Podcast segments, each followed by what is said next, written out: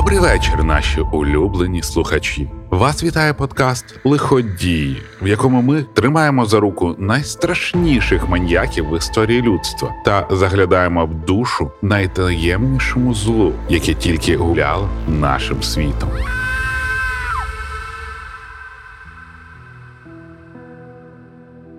Мене звати Діма Малеєв, і сьогодні ми розповімо про Теда Банді, найгарнішого серійного вбивцю в історії Сполучених Штатів Америки, який став справжньою загадкою людської психології. Історія Теда відрізняється від тих, які ми звикли чути. Він просто довів: темрява може жити в кожному з нас, і всі, кого ми зустрічаємо на вулиці, потенційно здатен скоїти з нами те, чого не покаже жоден голівудський фільм жахів. Хоча починалось все з доволі таки звичної для Голівуду історії. 1946 рік Сполучені Штати Америки, місто Філадельфія. Життя 22-річної Елеонори Луїс Коуел втілення мрії того часу, заможні батьки, гарний будинок, суспільне визнання та безтурботне повсякдення. Але як часто трапляється з молодими дівчатами, пізнання сексуального задоволення та відсутність знань про власне тіло інколи проводить до небажаних наслідків. Нора завагітніла. Хто був батьком майбутньої дитини, ніхто ніколи так і не дізнається. Дівчина впродовж всього життя буде змінювати історії про те, кому випала честь називати сином одного з найбільш харизматичних убивць в історії людства. Ходили чутки, що Луїзу зґвалтував власний батько, який був тираном, ненавидів меншин та часто випробовував силу своїх кулаків на власній дружині, яка з часом з'їхала з глузду. Сама ж Еліонора намагалася схилити всіх до версії, що її спокусив та покинув ветеран війни. Коли ж це успіхом не завершилося, її розповідь зазнавала багатьох трансформацій. Заможні Коуели не могли дозволити, щоб сусіди та суспільство загалом почали говорити про неблагочестиву поведінку їхньої доньки та насміхалися з результатів їхнього виховання. Вагітність нори приховували, поки це було можливо. Але коли її великий живіт не могло сховати жодне плаття, дівчину відправили у будинок для матерів-одиначок у Берлінгтон, що в штаті Вермон. Саме там, 24 листопада 1946 року, плач маленького хлопчика сповістить світ про народження красивого, яскравого та харизматичного вбивці. Елеонора з маленьким тедом повернулась у батьківський дім. Хлопчику брехали, що батьками є бабусь та дідусь, а Луїза це просто його старша сестра. Ковали навіть синовили малюка, щоб спробувати зберегти чисте ім'я доньки та її шанси на вигідний шлюб. Лише в підлітковому віці хлопець сам знайде своє свідоцтво про народження та відкриє шокуючу правду. Вже з дитинства Теду довелося навчитися одягати маску. Хлопець не просто уявляв своє щасливе дитинство, він хотів переконати у його реальності інших. Ви так мрієте переконати себе, що можете ідентифікувати зло, що є причина та наслідок, і цей зв'язок легко помітити і передбачити майбутнє. Але це не так. Я жив у щасливій та люблячій сім'ї, був гарним хлопцем, добре вчився та завжди вибивався у перші ряди. Мої друзі мене любили та поважали. Про дитинство в мене лише щасливі спогади. Це один з найкращих періодів мого життя. Та насправді все було не так мило та казково, як хотілося хлопцеві. Дідусь тиран та схильна до депресії бабуся були не найкращими батьками ані для Еліонори, ані для нього. Коли атмосфера в домі стала просто нестерпною, дівчина спакувала речі, забрала сина та поїхала з ним у місто Такома, штат Вашингтон, до двоюродних родичів. За деякий час Нори склалося особисте життя. В неї закохався Джонні Банді. Пара одружилась, а Джонні дав Теду своє прізвище. Вічим робив багато спроб завоювати симпатію хлопчика та налагодити близький контакт. Але серце та розум Теда залишились закритими. Згодом сім'я банді поповнилась ще чотирма дітьми, тож Теду стали приділяти менше уваги. Як би не хотів Тед переконати суспільство у щасливому дитинстві, очевидці не дали йому ввести всіх в оману. О, ні, у стараннях стати найкращим йому не відмовиш. Він справді багато робив, щоб стати лідером, але сором'язливість та проблеми з мовою були для нього не найкращими посіпаками. Тим паче, що у хлопчачих компаніях не пропускали шансів посміятися над ним. Замкнутий хлопчина знайшов вихід для енергії, яку не вдавалось вивільнити через соціалізацію. Я не знаю, що змушує людей шукати друзів. Я не знаю, що тягне людей один до одного. Мені незнайомі засновані на брехні соціальні взаємини. Я не знав, що змушує людей хотіти бути друзями. Я не знав, що робить людей привабливими один для одного. Я не знав, що є основою соціальної взаємодії. Бібліотека. Саме вона стала тим місцем, де Тед відкривав себе та не турбувався про думку інших. Але читав він далеко не Олівера Твіста чи твори Дюма. Секс та сексуальні злочини не просто зацікавили його. Захоплення швидко перетворилось на пристрасть. Дуже швидко справа дійшла і до вбивств. Юний Тед буквально поглинав усю інформацію, пов'язану з вбивствами та сексуальними злочинами. У свідомості хлопчика народився безжальний сексуальний вбивця. Відкриття правди про матір та своє народження теж не пройшло безслідно. Наприкінці школи Тед починає здобувати те, про що так довго мріяв увагу. Стильно одягнений симпатичний хлопець, який вміє гарно говорити та підтримувати розмову на будь-яку тему, став ціллю багатьох дівчат. Через це хлопці починають заздрити та намагаються подружитися з Тедом, щоб теж погрітися під променями поглядів дівчат. У цьому пробивається шар, який згодом вкриє пеленою очі тисяч людей. Подолати невпевненість йому допомогли крадіжки та інші дрібні злочини, але ніхто не уявляв, як далеко це колись зайде. Після школи Тед вступив у Puget Sound, але провчився в місцевому університеті лише рік. Його амбіції були вищими.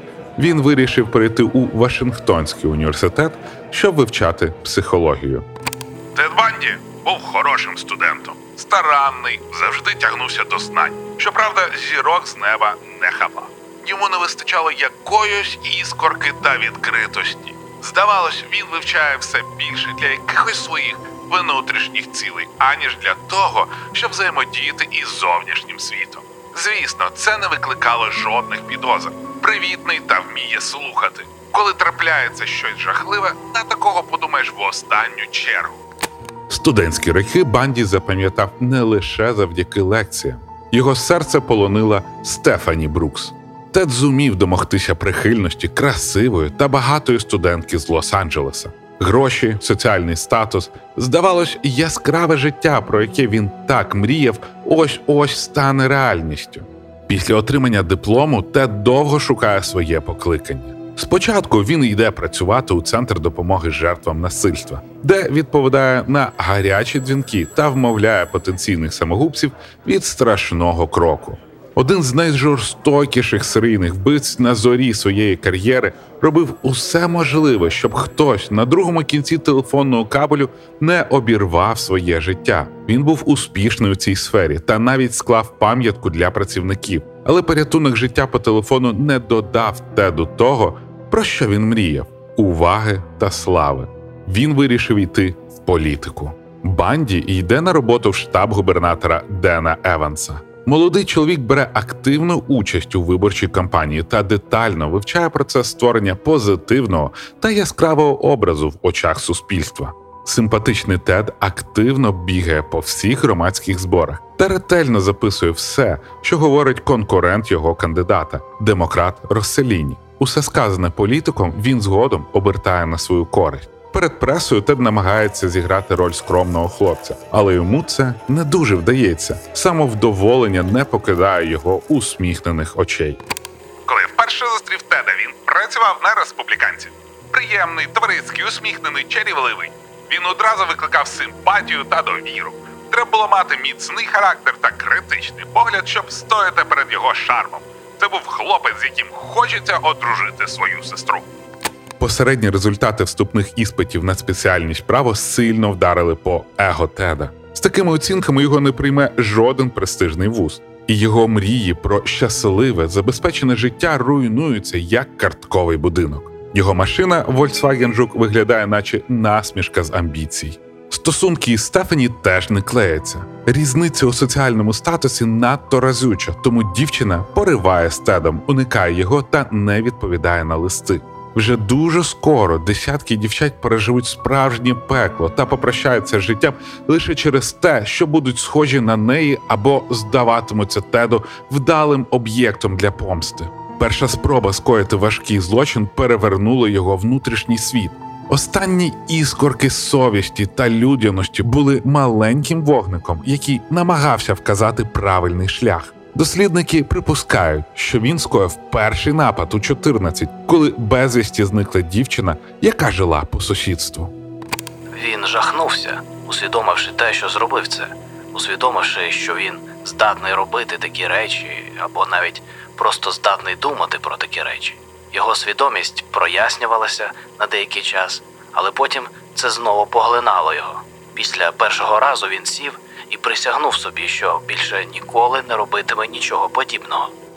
Зізнається, він потім у звичній розповіді про себе як третю особу, сидячи у камері за товстими гратами.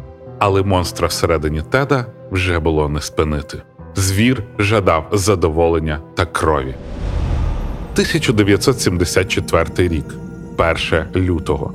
Студентка Вашингтонського університету та ведуча прогнозу погоди Лінда Хілі прокинулася від дзелинкання будильника. Вона встала, заправила ліжка та поснідала. Нічого не віщувало того, що на роботу вона не доїде, а звичайний зимовий ранок буде останнім у її житті. Коли поліція зайшла в її кімнату, то окрім декількох крапель крові на матрасі, не знайшла нічого, що могло б привернути уваги. Ані ввечері, ані на другий день дівчина не з'явилася. Здавалося, вона просто зникла. Колеги по роботі та сусіди забили на сполох. Була надія, що ввечері Лінда з'явиться і все пояснить. Але надія вмерла одразу після того, як стало відомо про зникнення студентки Доні Мейсон, яка поїхала на джазовий концерт. Поліція розвела руками та завела ще одну справу про зникнення. Сіяти паніку ніхто не збирався. Як це часто трапляється, копи занадто багато значення надали молодим рукам та стереотипам про бездумні вчинки студенток. Однією з перших відомих жертв стала і 18-річна студентка танцівниця Карен Спаркс. Тед зайшов у її квартиру, вдарив по голові та жорстко гвалтував. За кілька днів її знайшли сильно побитою. Їй та ще декому вдалося вижити після нападу Теда Банді, але наслідки довелося лікувати все життя. Вже невдовзі стало відомо про аналогічні зникнення ще чотирьох молодих дівчат. Практично кожного місяцю у Вашингтоні або його районі пропадала безвісті одна молода дівчина. Звичайним збігом це бути не могло. Історія швидко поширювалася в суспільстві. Оскільки поліція не мала абсолютно ніяких зачіпок та не могла надати жодної інформації, яка допомогла б виявити небезпеку та уникнути її, молоді дівчата почали турбуватися про себе самі. Вони перестали виходити на вулицю в темну пору доби, а вдень трималися кубками мінімум 2-3 людини. Кожен, хто проходив поруч або дивився з іншої сторони вулиці, викликав підозру. Усіх охопив страх, ніхто не знав, з якої пари очей на них дивиться смерть. Ось йду я вулицею, і мені назустріч трапляється дівчина. Вона красива, мені хочеться з нею познайомитися, провести з нею ніч. Але тут я уявляю, як відрізаю їй голову, випускаю їй кишки. Словом, я романтик.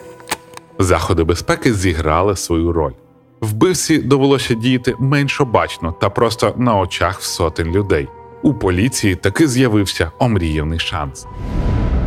У неділю, 14 липня 1974 року, стояла гарна, спекотна літня погода. Пляж озера Семмаміш чудове місце для порятунку від сонця у воді, веселих ігор в компанії друзів та отримання гарної засмаги. 40 тисяч людей здаються достатньою кількістю свідків, перед якими небезпечний маньяк злякається з'явитись. Але впевненість Теда Банді у своїх силах та шармі не знала жодних кордонів. Ми серійні вбивці, ваші сини, ми ваші чоловіки, ми всюди. І завтра помре ще більше ваших дітей. Багато гвалтівників е, зовсім не хворі люди. Це особи, які вірять, що можуть безкарно нав'язати свою волю іншим. По обіді у натовпі почали лунати здивовані, а потім панічні вигуки. Друзі шукали 18-річну Деніс Наслан та 23-річну Дженіс От. Ситуація здавалась абсурдною. Вони приїхали з друзями, завжди були в компанії та на виду, нікуди не відходили. Вони не могли пропасти, ніби крізь землю провалитися. Товариші та волонтери намагалися розшукати дівчат, але марно. Мізерна можливість, що вони поїхали додому, незабаром зникла. Пляж озера Семмаміш став останнім місцем на землі, яке запам'ятало щасливі усмішки дівчат. На наступний день поліція почала велике опитування свідків. Копи були готові поговорити з кожним, хто був в неділю на пляжі та бачив хоча б щось підозріле. На щастя, свідки такі знайшлися. Декілька людей запевняли, що дівчата говорили з дуже гарним молодим хлопцем, який представився їм Тедом. У нього була загіпсована рука, тому чоловік просив їхньої допомоги для того, щоб погрозити вітрильник на його Volkswagen Жук. Свідки розповіли, що Тед був дуже милим та приємним. Дівчата сміялися з його жартів та з радістю пішли до авто. Після того їх ніхто не бачив. Тед, красивий, Volkswagen Жук. Фоторобот та цей опис розклеїли по всьому Сієтлу, Вашингтоні та околицях. Копи молилися, щоб бодай хтось пізнав злочинця та машину. Зробити це власноруч було неможливо. Власників жуків на ім'я Тед або Теодор були тисячі. Поліція не мала ані ресурсів, ані людей, щоб допитати всіх цих людей. Тим паче, що ім'я Тед викрадач міг вигадати. Сотні дзвінків на оперативну лінію теж не давали результату. Часто злі сусіди просто хотіли насолити один одному. Але в серпні на телефон поліції таки надійшов доленосний дзвінок від матері одиначки. Добрий день. Мене звати Елізабет. Елізабет Клепфер. Мій хлопець Тед. Е, Тед Банді. У нього жовтий Volkswagen Жук. Він гарний, хороший і дуже добре до мене ставиться. Але він е, дивний. Я не знаю. Він слідкує за людьми. Постійно. Він обіцяв, що припинить, але все одно це робить. Я знайшла в нього мішок е, жіночої білизни, ніж та гіпсові пов'язки. Я не думаю, що це він. Тед хороший та милий, просто дивак, напевно. Що мені робити? Тед Банді копів зацікавив. По багатьом деталям опису підходить. Вчився в групі з Ліндою Хілі, радіоведучою, чиє зникнення помітили перше. Жив у Сієтлі та не мав алібі на час жодного з викрадень. Але показів дівчини для затримання Теда мало. Треба більш вагомі підстави. Поліція викликала свідків з озера Семаміш та показала фото Теда Банді. Тут їх чекало розочарування. Сім з вісьми свідків заявили, що Тед Банді та Тед Незнайомець з озера це дві різні людини. Такий удар змусив сумніватися і самих слідчих. Красивий студент-юрист без судимості ніяк не тягнув на серійного вбивцю. Особова справа Теда Банді залишається в шухляді відділку. Елізабет зателефонує ще двічі. Копи проігнорують її хвилювання. 6 вересня двоє мисливців гуляли поблизу озера Семаміш. В один момент їх горло здавив крик. Перед ними були рештки тіл двох зниклих дівчат. Поліція швидко прибула на місце події. Лікарі також знайшли кістки, які належали більш раннім жертвам.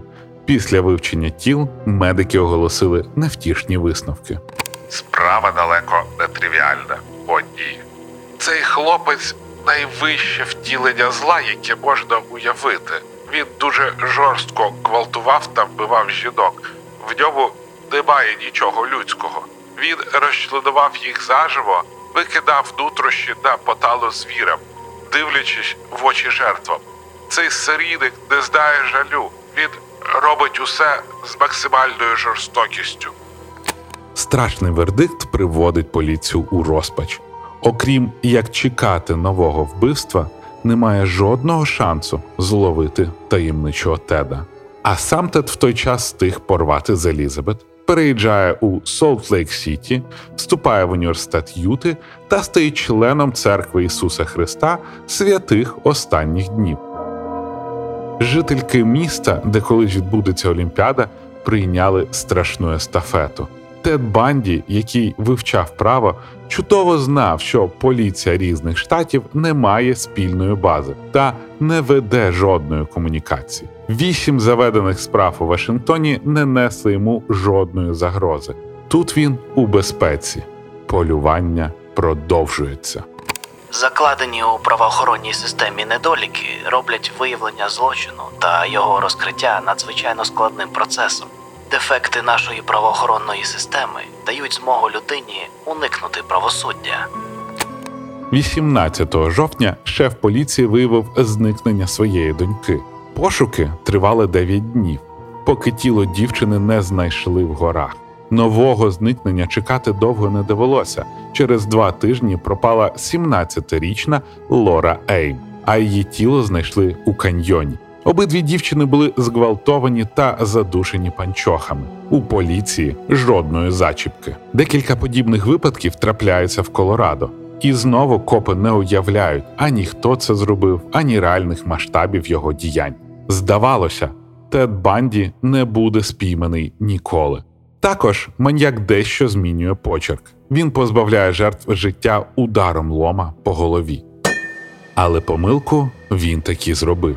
8 листопада він підійшов до 18-річної Керол Даронч у торговому центрі поблизу Солт-Лейк Сіті у костюмі копа. Він сказав дівчині, що її авто взломали злочинці, тому їй треба проїхати у відділок для показань. Коли дівчина побачила Volkswagen Жук, то попросила в Теда документи. Той засміявся і показав жетон. Пильності Керол не втратила, як тільки лжекоп рушив з місця, вона зрозуміла, що машина рухається у протилежний до відділку бік. Вона відчинила дверцята та вискочила з машини. Тед наздогнав її та повалив на землю, але молода дівчина не збиралась здаватись та несамовито відбивалася. Їй вдалося вирватись, зупинити авто, яке проїжджало мимо, та дістатися до поліції. Заява, фоторобот, деталі, навіть зразок крові в копів було все. Але затримати банді вдалося лише через місяці, та й то завдяки випадку. Невдача з Керол Тед не зупинила. За кілька годин він викрав 17-річну Дебі Кент. У серпні 1975 року коп з Юти вночі помітив Volkswagen Жук, який їхав з вимкненими фарами. За кермом був Тед Банді. У пам'яті копа виник спогад про справу Кетрін Даронч, тому він привіз Теда у відділок. Його машині знайшли лижну маску, лом, мотузку та мішки. Підозрюваний поводив себе впевнено та домовився про заставу. Нервувати почав лише тоді, коли дізнався про слідче впізнання з Керол. Виправити долю Тед не хотів. Він змінив проділ на волосі, стиль одягу та поголився. Його це не врятувало. Кетрін впізнала в ньому викрадача. Суд дав Теду невизначений термін від 1 до 15 років за спробу викрадення Кетрін. Світ так і не дізнався про його справжній послужний список, якби не допитливі журналісти. Місцева преса багато писала про справу, а завдяки схожості Теда та підозрюваного в інших викраденнях на першій шпальті Вашингтонської газети вийшла стаття: Чи може Тед з Юти бути Тедом із Сієтла? Слідчі з інших штатів почали приїжджати в Юту та допитувати Теда. Першим добилася успіху команда з Колорадо. Вони знайшли серйозні докази проти Теда та попросили про екстрадицію у свій штат. Банді відмовився оскаржувати її, навіть попри те, що його звинувачували у вбивстві першого степеня, покарання, смерть. Тед переконав навіть свого адвоката, що йому нічого не загрожує. Мій підзахисний їде в Колорадо. Він впевнений, що виграє справу. Він впевнений, що доведе свою правоту в суді. Його єдине бажання довести свою невинуватість. В Аспен Банді прибув у гарному гуморі, жартував із пресою та запевняв всіх у своїй непричетності до зникнень та вбивств. Він вирішив захищати себе сам, покладаючись на свій талант зачаровувати та знання справа. Свої сили він переоцінив. Маньяк сам це відчув. Тому 7 червня, під час чергового слухання справи, попросив вивести його в окрему кімнату для вивчення довідників справа, відкрив вікно, стрибнув з другого поверху та втік. Весь Аспен піднявся на ноги. Втікача шукали шість днів. Голод та жахлива погода змусили Теда покинути гори та повернутися в місто, де його знов затримали та доставили в суд. Навіть втрата 11 кілограмів не забрала самовпевненості з його очей. Аспен в безпеці раділа преса, а тюремники збільшили контроль за банді. Та навіть додатково охорона і замки не зупинили планів банді опинитися на волі. Він схуд до 63 кілограмів і перед святкуванням нового 1978 року протиснувся у люк на стелі камери, по перекриттю добрався до квартири одного з охоронців, одягнув його уніформу та вийшов просто через парадний вхід. Це була катастрофа. Штати Колорадо, Юта та Вашингтон перейшли в режим тривоги. Банді міг з'явитися будь-де та продовжити свою страшну справу. До пошуків Теда підключили ФБР. Агенти не врахували одного: вони шукають людину, яка знає все про їхні методи. ФБР покладається на звички, на те, що нам подобається робити, де ми в комфорті та безпеці. Агенти нічого не роблять, вони чекають, поки ви повернетеся до власних звичок. Вони очікують. Подивіться на себе в дзеркало, поміркуйте, що вам властиво. Викресліть це, створіть нову особистість, і ви станете для них невидимкою. Тед довів влучність своєї теорії на практиці та вирушив на південь. Прорахунок ФБР вартував багатьох життів. Уночі 14 січня 1978 року Тед проник у жіночий гуртожиток у місті Талахаші, штат Флорида, та напав з поліном на кімнату, де жили п'ять дівчат. Двоє з них померли, так і не проснувшись. Ще двоє були зґвалтовані та пережили тортури. Вбивцю злякало світло фар від авто п'ятої дівчини, яка щойно поверталася додому. Потім банді вирушив у західному напрямку і вже через три тижні викрав, зґвалтував та вбив 12-річну Кімберлі Ліч. Після цього він знехтував власним рекомендаціям та повернувся до Таллахасі. Коп зупинив його машину у рамках загальної перевірки. Поліціянт вирішив затримати чоловіка, який на відріз відмовився називати прізвище та ім'я. Теда доставили у відділок. Копи навіть не підозрювали, що в їхніх руках перший номер у списку ФБР серед найбільш розшукуваних злочинців. Щось у поведінці Теда не сподобалось копам та викликало підозри. Тому вони застосували на банді весь можливий тиск. Врешті-решт він погодився назвати ім'я, але тільки якщо подзвонить Елізабет Клепфер, колишній дівчині, яка колись першою повідомила про нього копам. Він сказав, що намагався. Намагався вести нормальне життя, намагався бути таким, як всі, хотів бути щасливим. Він робив все для цього. Але напевно щось виправити в його свідомості було неможливо. Одразу після розмови з Тедом Елізабет знов подзвонила в поліцію Сієтла. Розповідь дівчини нарешті дозволила поєднати всі справи воєдино. Банді розумів серйозні справи. Йому інкримінували десятки жорстких убивств в різних штатах, і всі Сполучені Штати Америки вимагали смертної кари. Він продовжував заявляти про свою невинуватість, але з якихось причин його ментальна броня дала слабину. І одного разу на допиті він сказав: Коли ви таки знайдете людину, яка вчинила ті злочини, в яких ви мене звинувачуєте, то знайте, що ця людина буде винна у вбивствах жінок, кількість яких вимірюється тризначним числом на території шести різних штатів. Суд над Тедом Банді у Флориді в 1979 році став справжньою епопеєю. Перше в історії США про суд говорили журналісти з 50 штатів та 9 інших країн. Психолог визнав Теда підсудним. Банді і сам наполягав на цьому. Відповідно, суд проходив по всій строгості закону. Якщо Теда визнають винним, його чекатиме смерть. Адвокат Майк Мінерва переконав банді піти на угоду, зізнатися у всьому та попросити довічне ув'язнення. 1 червня суд мав почути зізнання Теда, але натомість той зайшов у залу суду та заявив, що не може працювати з адвокатом, який вважає його винним, та попросив дозволу захищати себе самому. Втім, до послуг Теда була ціла команда захисту, а на місце Майка Мінерви прийшла Маргарет Гуд. Зарадити вони не могли. Тед шкодив собі самозакоханістю та бажанням все контролювати. Він вірив, що прохання дослідків копів описувати місце злочину у всіх подробицях зіграє йому на руку, але присяжні мали абсолютно протилежну позицію. Згодом сторона обвинувачення висунула залізний доказ. Відбиток зубів Теда Банді співпав з відбитком на тілі жертви. Після наради, яка тривала 6,5 годин, присяжні визнали його винним по всіх пунктах. Кара смерть на електричному стільці. Далі його чекали гастролі по штатах та нові звинувачення. Дівчата, які були вражені його красою та шармом, приходили підтримувати серійного маньяка, заявляючи, що такий красень просто не міг чинити таких поганих речей.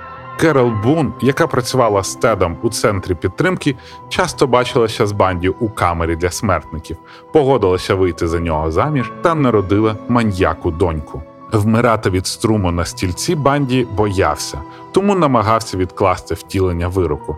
Він розповідав про нових жертв, погодився розповісти про себе та навіть став профайлером ФБР. Йому вдавалося дуже точно описувати вбивць, а ігнорування в 1984 році його рекомендацій та портрета вбивці з Грін Рівер відклало момент затримання злочинця на цілих 17 років. Впродовж 9 років Тед відкладав свою смерть, але навіть його харизма не могла впоратися з неминучим. 14 січня 1989 року о 7.16 ранку Тед Банді попрощався з життям на електричному стільці. Катафалк з тілом серійного маньяку фейерверками проведжав цілий натовп.